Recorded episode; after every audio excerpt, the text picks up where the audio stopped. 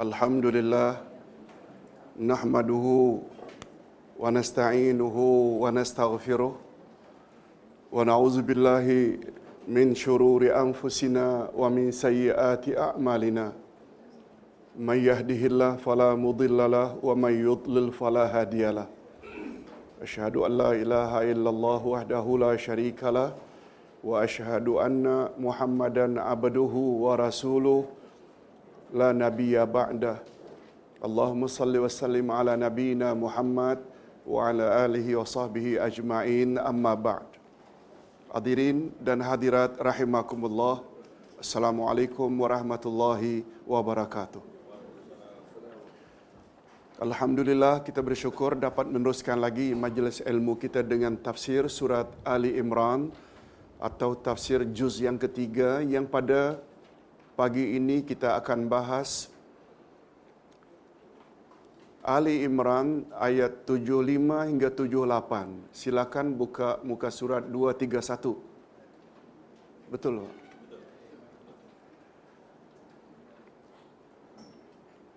Pembahasan kita ayat 75 hingga 78 di bawah tajuk beberapa keburukan Yahudi. Beberapa keburukan Yahudi. Sebelum kita terjemah dan tafsirkan melalui terjemah harfiah dan terjemah ma'nawiyah, marilah kita baca terlebih dahulu. A'udzu billahi minasyaitonir rajim. Wa min ahlil kitab man in ta'manu biqintari yu'addihi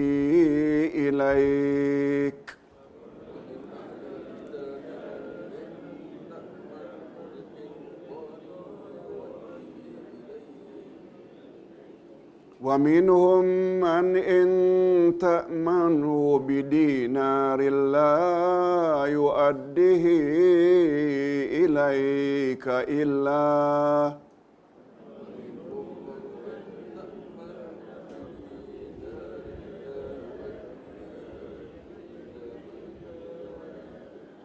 إلا ما دمت عليه قائماً. ذلك بأنهم قالوا ليس علينا في الأمين سبيل.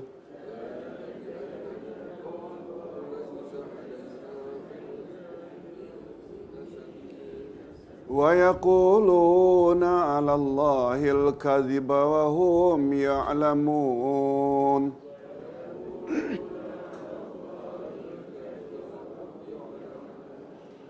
بلى من أوفى بعهده واتقى. فإن الله يحب المتقين.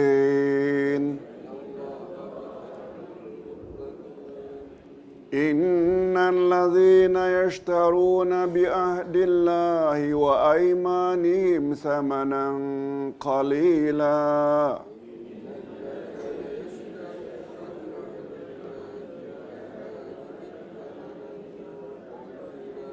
أولئك لا خلاق لهم في الآخرة.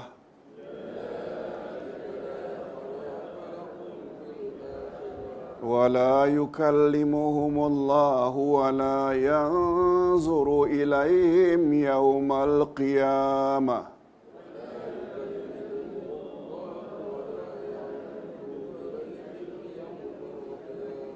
ولا يزكيهم ولهم عذاب أليم.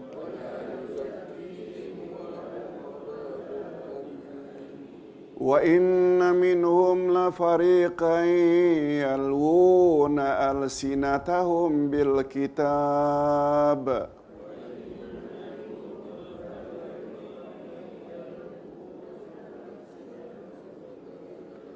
لتحسبوه من الكتاب وما هو من الكتاب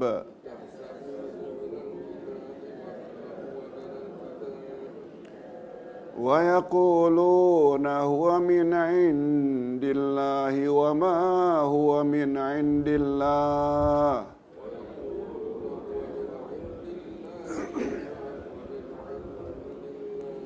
ويقولون على الله الكذب وهم يعلمون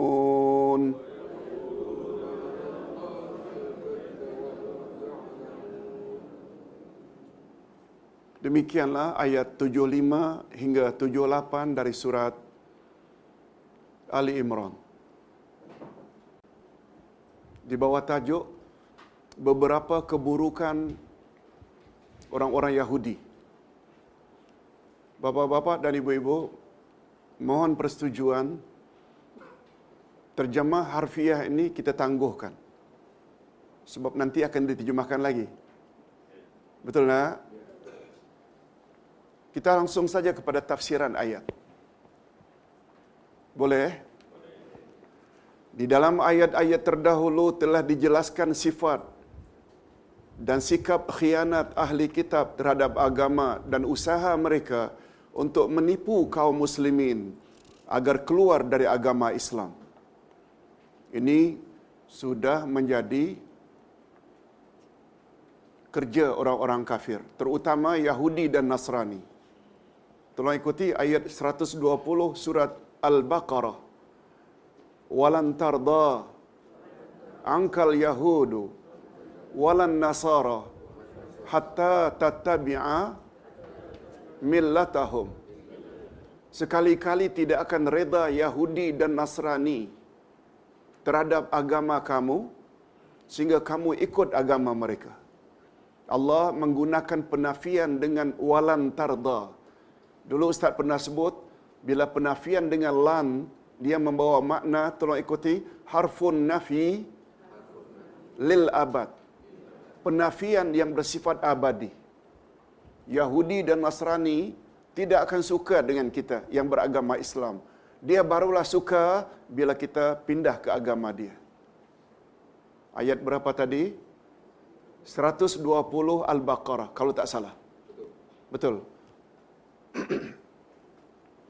Segala bentuk daya upaya telah mereka kerahkan semampu yang boleh untuk menghalang manusia daripada memeluk agama baru yang dibawa oleh Nabi Muhammad sallallahu alaihi wasallam sambil mendakwa kononnya merekalah umat pilihan Allah.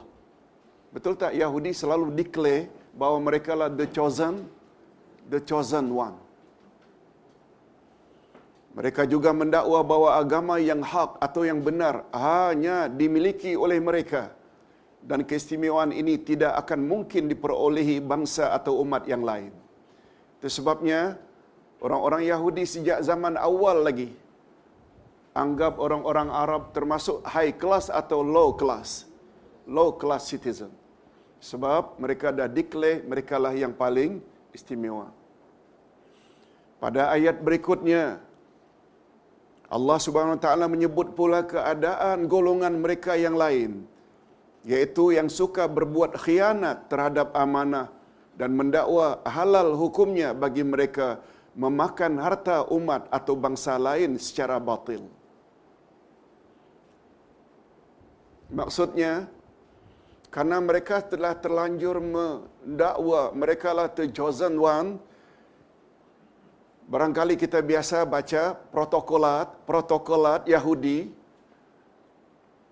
zina haram, riba haram, mencuri haram, itu hanya jika Yahudi berurusan dengan sesama Yahudi.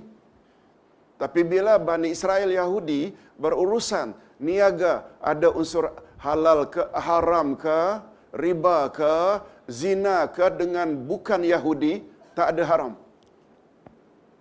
Boleh faham? Begitu dalam protokolat. Keyakinan orang-orang Yahudi Dosa itu hanya bila kesalahan itu mereka buat pada bukan Yahudi. Maaf, bila sesama Yahudi. Adapun terhadap tidak berzina dengan orang Arab, tak dosa. Itu maksudnya. Pokoknya selain daripada Yahudi tidak ada haram. Karena mereka telah declare mereka lah umat pilihan. Okey, kita teruskan dengan terjemahan harfiah.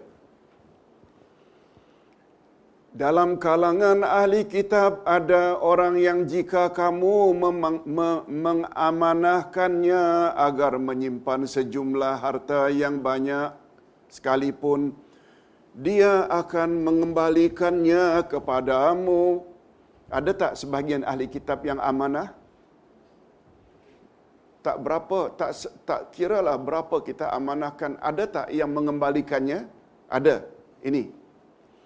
Dan ada pula dalam kalangan mereka yang jika kamu mengamanahkan kepadanya menyimpan satu dinar pun, dia tidak akan mengembalikannya kepadamu kecuali jika kamu selalu menagihnya.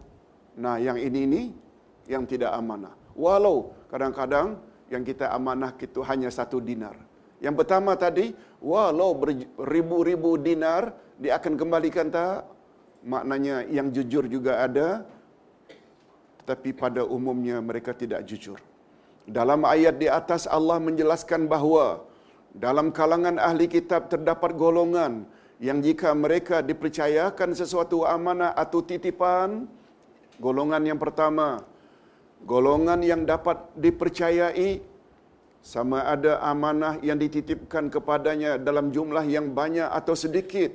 Contohnya, Abdullah bin Salam pernah diamanahkan emas sejumlah 2,200 takaran oleh seorang Quraisy.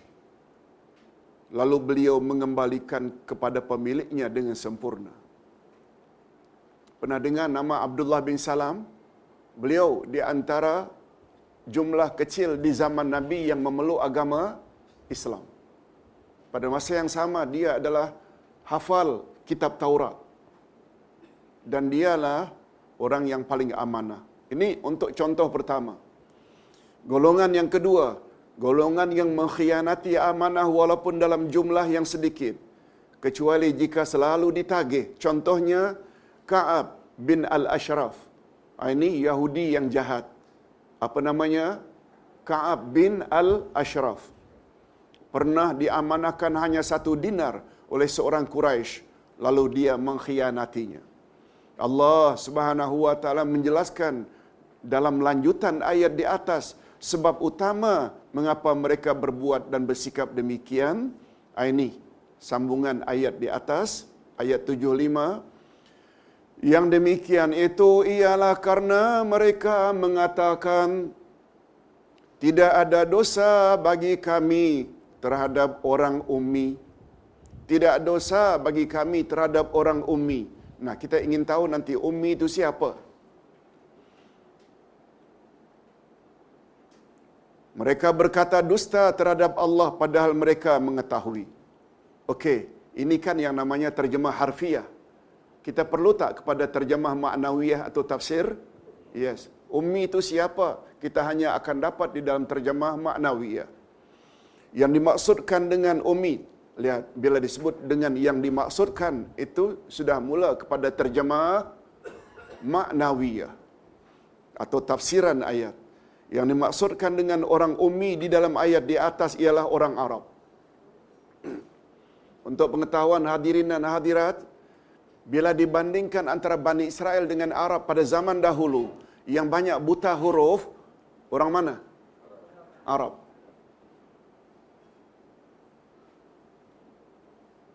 Itu sebabnya di dalam Al-Quranul Karim bila disebut ummiyun dalam bentuk jama ummi dia merujuk kepada orang Arab. Hadirin dan hadirat, apa kaitannya ummi dengan ummi dengan makna my mother? Tahu tak rahasianya? Kata ulama tafsir, Nabi Muhammad ummi tak? Apa makna ummi? Buta huruf, tak boleh baca, tak boleh tulis, tak boleh baca. Tak boleh tulis, tak boleh baca. Hadirin dan hadirat rahimakumullah. Dalam pelajaran yang pertama tadi kita disuruh tak ikut Nabi. Ikut Nabi bagus tak kalau kita ramai-ramai jadi orang yang buta huruf? Karena Nabi buta huruf. Betul tak? Jawabnya tak betul. Mengapa tak betul? Ada tak ya signifikannya? Ada tak hikmahnya Nabi dibuta hurufkan oleh Allah? Ada tak? Apa dia hikmahnya? Supaya orang jangan tuduh Quran itu karangan Muhammad. Boleh faham?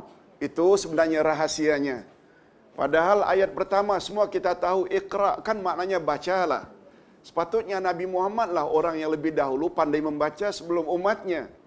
Tetapi karena ada kepentingan atau hikmah yang lebih jauh supaya Quran jangan di, uh, dituduh sebagai karangan Nabi Muhammad, maka Nabi Muhammad dibuta hurufkan. Kemudian hubung kaitnya um maknanya ibu. Mengapa ummi yang maknanya my mother ibuku dijadikan dengan menjadi istilah buta huruf? Jawabnya kata ulama tafsir karena pada zaman dahulu yang paling banyak majoriti buta huruf adalah kaum ibu. Beza tak dengan hari ini? 85% masuk U adalah siswi. Itu sebabnya bagus tak diganti Umi jadi Abi. Okeylah. Hadirin dan hadirat rahimakumullah. Kita berbalik kepada persoalan.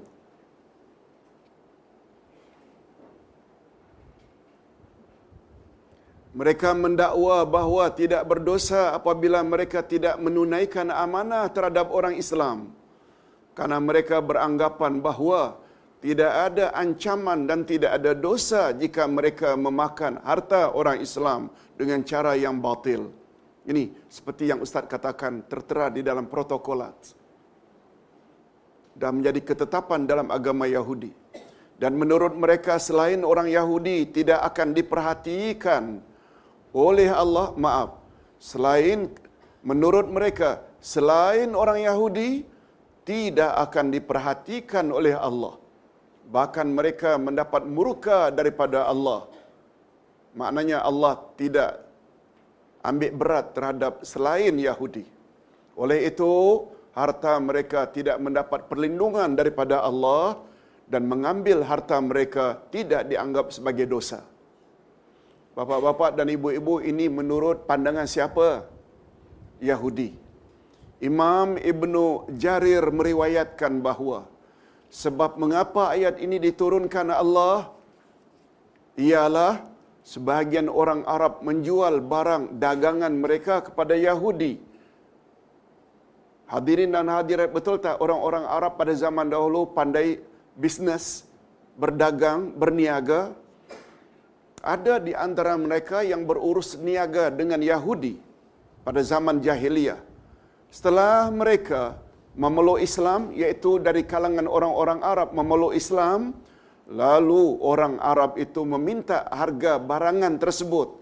Lalu orang Yahudi berkata, tolong ikuti, Laisa alaina amanatan. Wala qada'a lakum indana.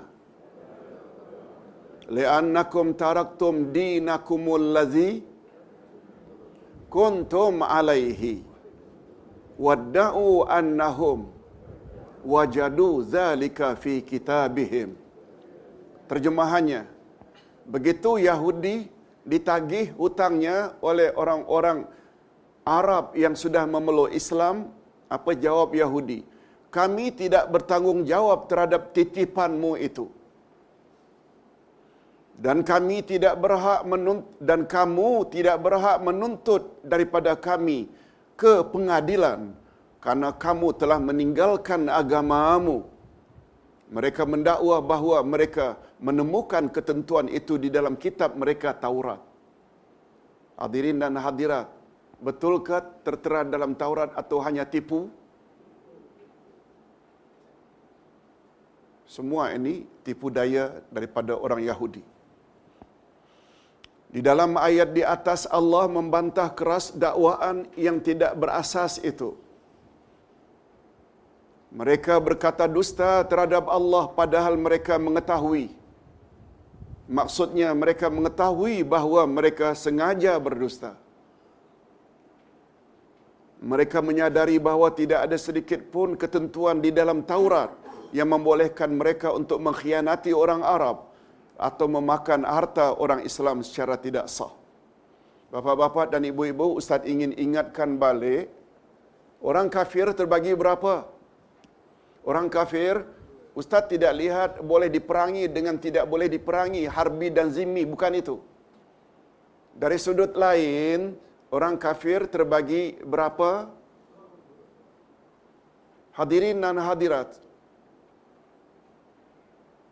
Agama terbagi dua, ada agama langit dan agama bumi. Agama langit maknanya agama yang diturunkan oleh Allah melalui wahyunya. Termasuk Yahudi, Nasrani, termasuk tak? Ini agama langit.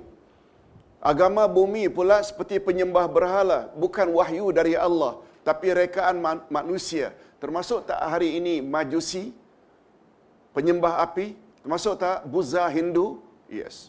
Agama terbagi berapa tadi? Okey. Nah sekarang kita tidak lihat dari sudut agama. Kita lihat dari sudut. Dia datang dari langit ke atau hanya rekaan manusia. Bila agama ditinjau dari sudut itu maka orang-orang kafir yang bukan Islam bila ditinjau dari sudut itu terbagi dua. Mereka yang mendapat kitab dari langit namanya kafir kafir ahli kitab mereka yang tidak mendapat kitab dari langit dipanggil musyrikin. Jangan lupa ayat 1 dari surat al-bayyinah. Tolong ikuti. Lam yakunil ladzina kafaru.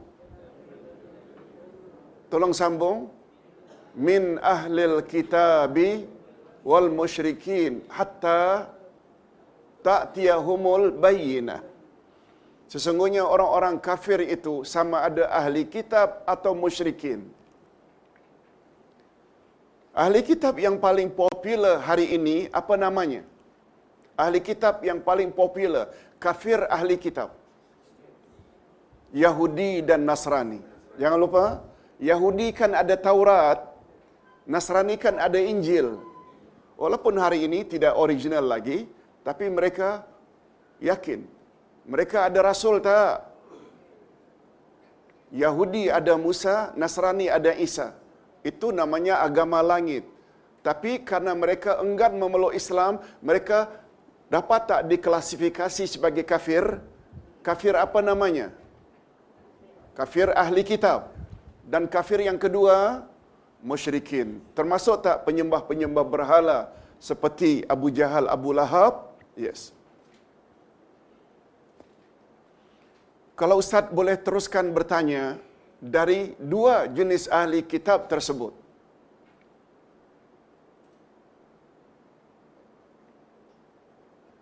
Dari dua jenis ahli kitab tersebut. Siapa yang tertunggu-tunggu kemunculan rasul terakhir? Kafir, musyrikin atau ahli kitab? Ahli kitab, mengapa ahli kitab? Sebab maklumat tentang ciri-ciri rasul akhir zaman tertera tak di dalam Taurat dan Injil? Pernah diberitahu tak oleh Musa dan Isa? Ahli kitab sebenarnya tertunggu-tunggu. Sedangkan musyrikin tidak tertunggu-tunggu sebab mereka tidak dapat kitab dari langit juga mereka tidak punya nabi dan rasul. Betul tak?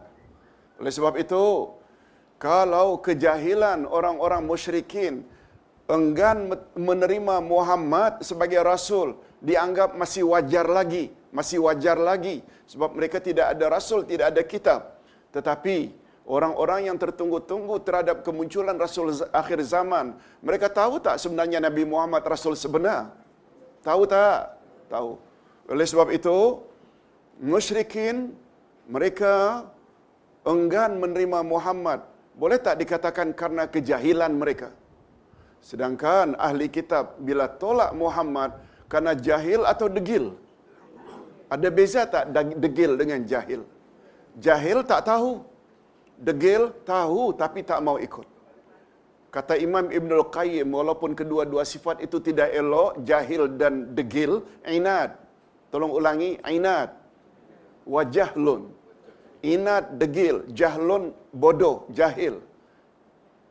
Walaupun kedua-dua sifat itu tidak elok. Tapi bila kita compare, mana yang lebih berbahaya? Mana yang lebih berbahaya, jahil atau degil? Jahil? Degil. Betul, dua-dua tak elok. Oleh sebab itu, bila compare, sebab yang inat degil ini, dia tahu kebenaran tak mau ikut. Nah, Yahudi termasuk degil atau jahil. Degil. Na'udzubillah min zalik. Okey, kita teruskan dengan penjelasan berikut. Kita teruskan dengan penjelasan berikut. Malahan Nabi Muhammad sallallahu alaihi wasallam menegaskan lagi setelah turun ayat 75 di atas sebagaimana diriwayatkan oleh Ibnu Al-Munzir dari Sa'id bin Jubair. Tolong ikuti. Kadzaba a'da'ullah ma min syai'in fil jahiliyah illa wa huwa tahta qadamayya hataini illa al-amanah fa innaha muwaddah ila al-birri wal fajir musuh-musuh Allah yakni orang Yahudi telah berdusta. Tidak ada sesuatu ketentuan pada zaman jahiliyah melainkan telah berada di bawah kedua telapak kakiku ini. Telah dibatalkan maksudnya telah dibatalkan kecuali amanah. Amanah ini wajib ditunaikan kepada orang yang baik atau kepada orang yang jahat. Ini memberi isyarat walaupun zaman jahiliyah kemudian datang Islam yang namanya amanah ini dengan datangnya Islam mansuh ke cancel ke terbatal ke atau terus mesti diteruskan? Mesti diteruskan ke amanah seseorang itu walaupun telah memeluk Islam atau dengan tidak dengan memeluk Islam maka berakhirlah amanah itu atau teruskan terus Bapak-bapak dan ibu-ibu masih dengar masih ingat tak Rasulullah sallallahu alaihi wasallam pada malam hijrah Beliau tak betul tak beliau hijrah keluar dari rumah menuju ke tempat Abu Talib. Maaf, Abu Abu Bakar As-Siddiq. Yang tinggal di rumah itu siapa? Sayyidina Ali. Apa Nabi buat sebelum meninggalkan rumah? Wahai Ali, di rumahku ini banyak amanah dari orang-orang Mekah. Si fulan, si fulan, ini milik si fulan, ini milik si fulan. Nanti tolong engkau kembalikan amanah ini ni kepada yang empunya, kepada owner. Padahal amanah tersebut itu yang dititip kepada Nabi, betul tak Nabi Muhammad sudah terkenal sejak kecil lagi Al-Amin? Betul tak? Apa makna Al-Amin? Orang yang amanah, orang kepercayaan. Sehingga orang-orang kafir pun menitip pada Nabi Muhammad walaupun mereka tidak meluk Islam. Boleh faham maksud Ustaz buat contoh itu? Jangan mentang-mentang dia tak masuk Islam lalu kita boleh gunakan amanahnya suka hati tu. Tak, itu maksudnya. Amanah tetap mesti dilaksanakan walaupun terhadap orang baik atau orang jahat. Itu sebabnya itu sebabnya apabila kita berhutang pada orang-orang kafir lalu kita tak dapat tidak dapat bayar. Jangan kita punya anggapan oh dia kan orang kafir tak payah bayarlah. Boleh tak? Tak boleh. Itu amanah. Utang itu adalah amanah. Dia layak tak nanti mendakwa kita di akhirat walaupun dia orang kafir. Itu maksudnya. Kita teruskan. Allah Subhanahu Wa Taala membantah dakwaan Yahudi yang tidak menepati janji semata-mata karena janjinya Akan tetapi yang menjadi ukuran bagi mereka ialah dengan siapa mereka berjanji. Dengan siapa mereka berjanji. Mereka memandang wajib ditepati janjinya jika perjanjian itu dibuat dengan sesama Bani Israel, tetapi jika perjanjian itu bukan dengan Bani Israel, maka mereka memandang tidak wajib ditunaikan. Bantahan tersebut tercantum di dalam ayat berikut. Tolong ikuti. Bala man awfa bi'ahdihi wattaqa.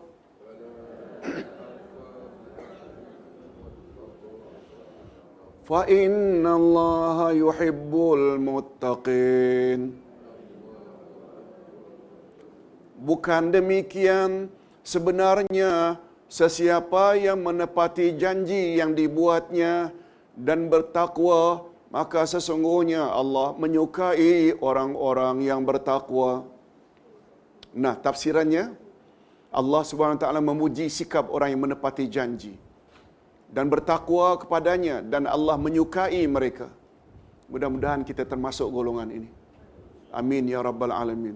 Pada ayat ini terkandung suatu prinsip agama yaitu menepati janji dan tidak mengingkari serta memelihara diri daripada berbuat maksiat adalah perbuatan yang dapat mendekatkan diri kepada Allah dan selanjutnya layak mendapat limpahan kasih sayang kepada Allah daripada Allah. Tetapi sebaliknya, bagi orang-orang yang mungkir janji dan melanggar sumpahnya dijelaskan pula oleh Allah pada ayat yang berikut. Sesungguhnya orang-orang yang menukar janjinya dengan Allah dan sumpah mereka dengan harga yang sedikit, mereka itu tidak mendapat bahagian pahala di akhirat. Maksud janji Allah dalam ayat ini ialah perintah dan larangan Allah yang disampaikan melalui Rasul sebagaimana yang termaktub di dalam kitab-kitabnya. Sedangkan sumpah mereka ialah ikrar yang telah diucapkan oleh mereka bahawa mereka akan selalu mengikuti kebenaran. Sedangkan maksud menukar janji Allah dengan barang yang sedikit ialah mengingkari janji Allah dengan perbuatan duniawi yang didorong oleh hawa nafsu mereka yang dipandang sebagai lebih baik. Akibat yang akan ditanggung oleh mereka yang berani menukar janji dan sumpah ialah mereka tidak akan mendapat balasan di akhirat nanti. Malahan sebaliknya mereka akan mendapat kemurkaan Allah. Na'udzubillah min zalik. Itu sebabnya hadirin dan hadirat, ketika hidup di atas muka bumi ini, kita jangan terlalu tamak dengan dunia. Tapi tamak terhadap akhirat boleh tak? Bukan saja boleh tetapi dianjurkan. Hadirin dan hadirat masih ingat tak tamak terbagi berapa? Dah lupa dah. Sebab pelajaran itu dah setahun yang lalu. Tamak terbagi dua. Tolong ikuti. Tamak mazmum. Tamak mamduh. Tamak mazmum iaitu tamak yang tercela. Tamak mamduh, tamak yang terpuji. Oh, ada ustaz tamak yang terpuji? Ada. Bukan majnun. Mazmum. tamak terbagi berapa? Dua.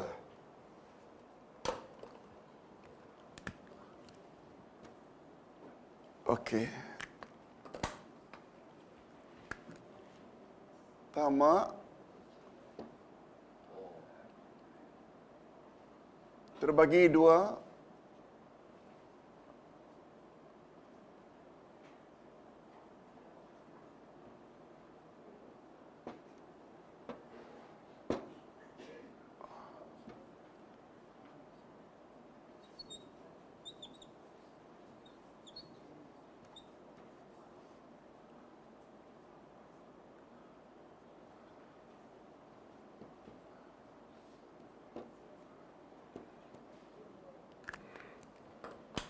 Sekali lagi, tamak menginginkan sesuatu yang banyak. Ingin memperoleh sesuatu yang banyak. Terbagi berapa tadi? Satu namanya tamak yang tercela. Tolong ulang, tamak mazmum. Mim zal, mim waw mim, mazmum, tercela. Tamak yang kedua, tamak yang terpuji. Tamak yang terpuji iaitu mengharap sesuatu agar mendapat lebih banyak. Tamak bapa-bapa dan ibu-ibu dalam mempelajari Quran dan sunnah Nabi. Ketamakan ibu-ibu tak mau ketinggalan dalam majlis ilmu.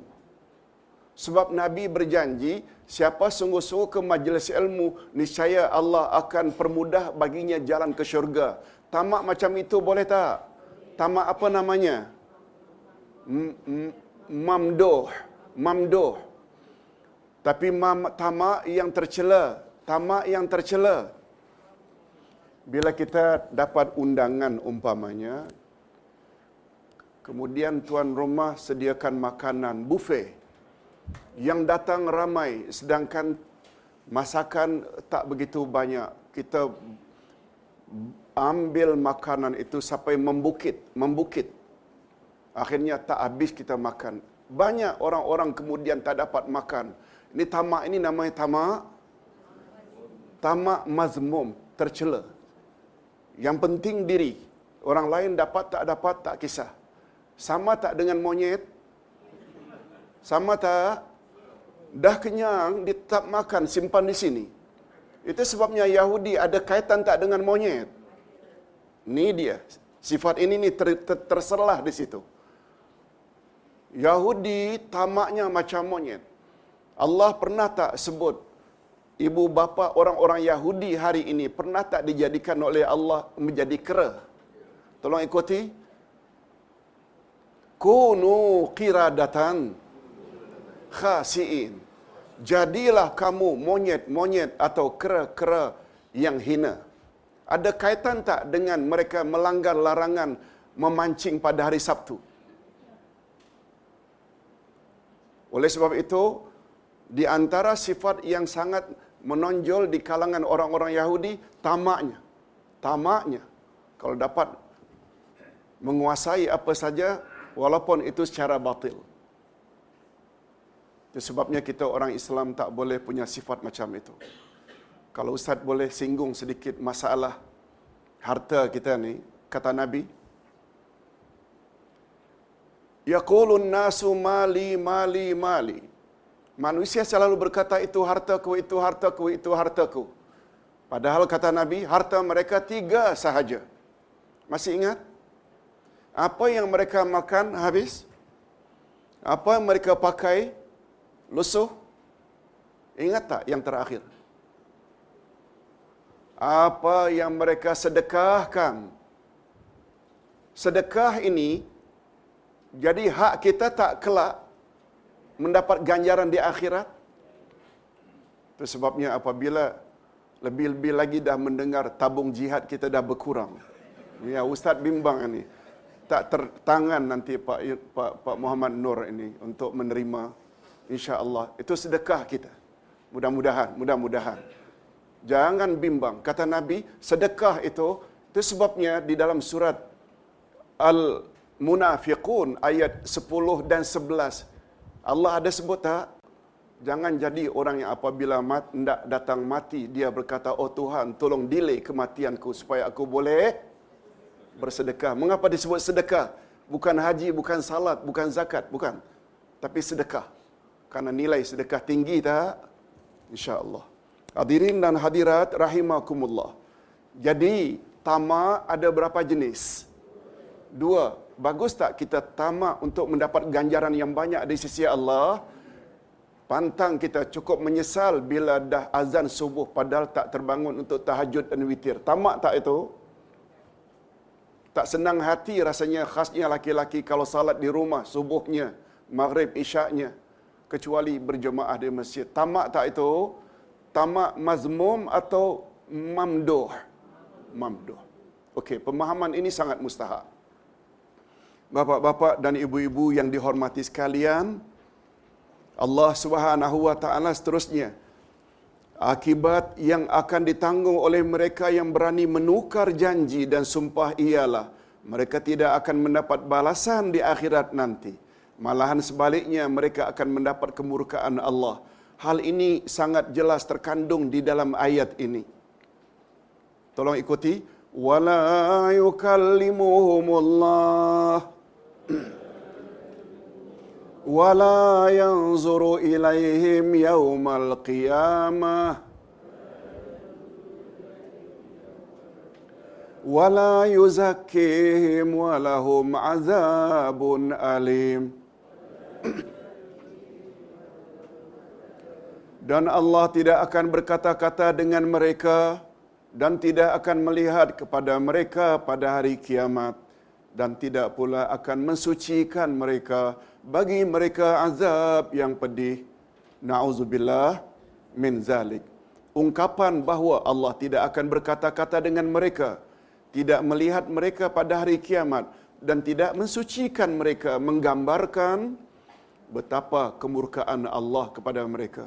Mereka tidak diberi keampunan oleh Allah. Itu maksudnya Allah tidak bersedia mensucikan mereka. Malahan untuk mereka tersedia azab yang sangat pedih. Nah sampai kita ke ayat yang terakhir, tolong ikuti.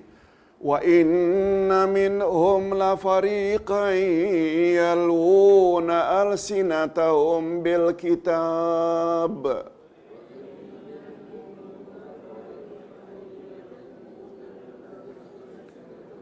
لتحسبوه من الكتاب وما هو من الكتاب.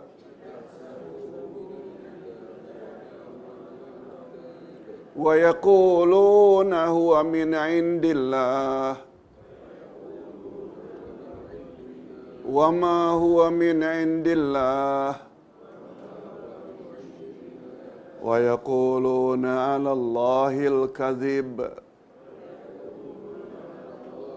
wahum ya'lamun. Sesungguhnya dalam kalangan mereka ada segolongan yang memutar-mutar lidahnya membaca Alkitab supaya kamu menyangka yang dibaca itu sebahagian dari Alkitab padahal ia bukan dari Alkitab. Dan mereka mengatakan ia yang dibaca itu datang daripada sisi Allah padahal ia bukan dari sisi Allah. Mereka berkata dusta terhadap Allah sedangkan mereka mengetahui. Nah mereka dusta. Tahu tak mereka yang mereka berdusta? Mereka tahu tak? Ini yang kita katakan tadi mereka itu jahil atau degil? Degil. Dia tahu tapi dia tidak mau ikut. Di dalam ayat ini Allah SWT menjelaskan pula tentang golongan ketiga dalam kalangan Yahudi yaitu mereka terdiri dari para ulama mereka seperti Ka'ab bin Al-Ashraf dan Malik bin Al-Shif. Mereka menukar kandungan Taurat dan mengubah sifat-sifat Nabi akhir zaman dan memutar-mutar lidah mereka ketika membaca supaya Islam mengira yang dibaca itu daripada Allah. Mereka berdusta berkata dusta terhadap Allah sedangkan mereka mengetahui bahawa mereka sebenarnya adalah berdusta. Sikap Yahudi di atas tidak mengherankan karena kita juga melihat sikap yang sama terdapat di kalangan umat Islam sendiri. Mereka mendakwa setiap muslim yang pasti akan masuk syurga walaupun mereka bergulumang dengan maksiat. Mereka mendakwa kononnya muslim ialah setiap orang yang beragama Islam walaupun dalam sikap mereka mereka tidak berakhlak sebagaimana kehendak Al-Quran dan As-Sunnah Nabi sallallahu alaihi wasallam. Malahan kerap kita melihat akhlak mereka dan perilaku mereka lebih buruk daripada orang-orang kafir. Wujud tak? Ingat hadirin dan hadirat sebagai mengakhiri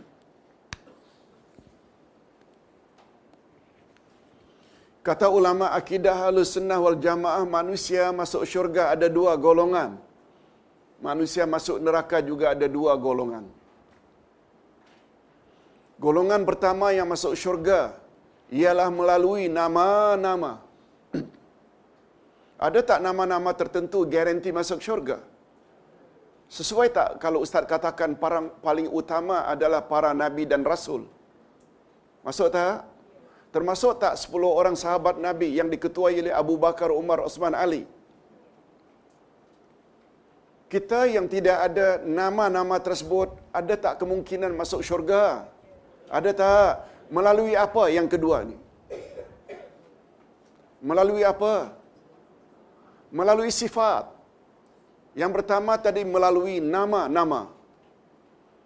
Ada tak nama-nama yang sudah disebut oleh Allah dalam Al-Quran pasti masuk syurga? Begitu juga dalam hadis Nabi. Rasulullah pernah tak menegur Bilal bin Rabah? Wahai Bilal, apa amalanmu? Ada apa ya Rasulullah? Ketika engkau lalu tadi aku mendengar telapak kakimu itu mirip-mirip dengan telapak kaki yang aku dengar dalam syurga ketika Isra' dan Mi'raj. Bilal jawab tidak ada apa-apa yang istimewa ya Rasulullah kecuali saya setiap ambil uduk tak kira siang atau malam, petang atau pagi, musim sejuk atau musim panas tak pernah tinggal salat dua rakaat sesudah uduk. Itu sebabnya nasihat Ustaz dan itu amalan Ustaz. Bangun pagi jam 4 ke 4 setengah. Setelah bersihkan badan ambil uduk. Pertama-tama buat dulu salat sunat sesudah uduk. Baru tahajud witir. Bagus tak?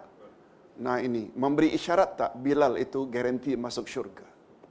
Malah kata ulama hadis, beliau lebih dahulu masuk syurga sebelum Rasulullah.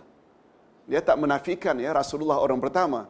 Tapi isyarat itu ada tak Nabi terbayang sebelum lagi mereka meninggal dunia? Namun kita yang tidak ada dalam senarai nama-nama tersebut, ada kemungkinan tak masuk syurga melalui apa? Sifat.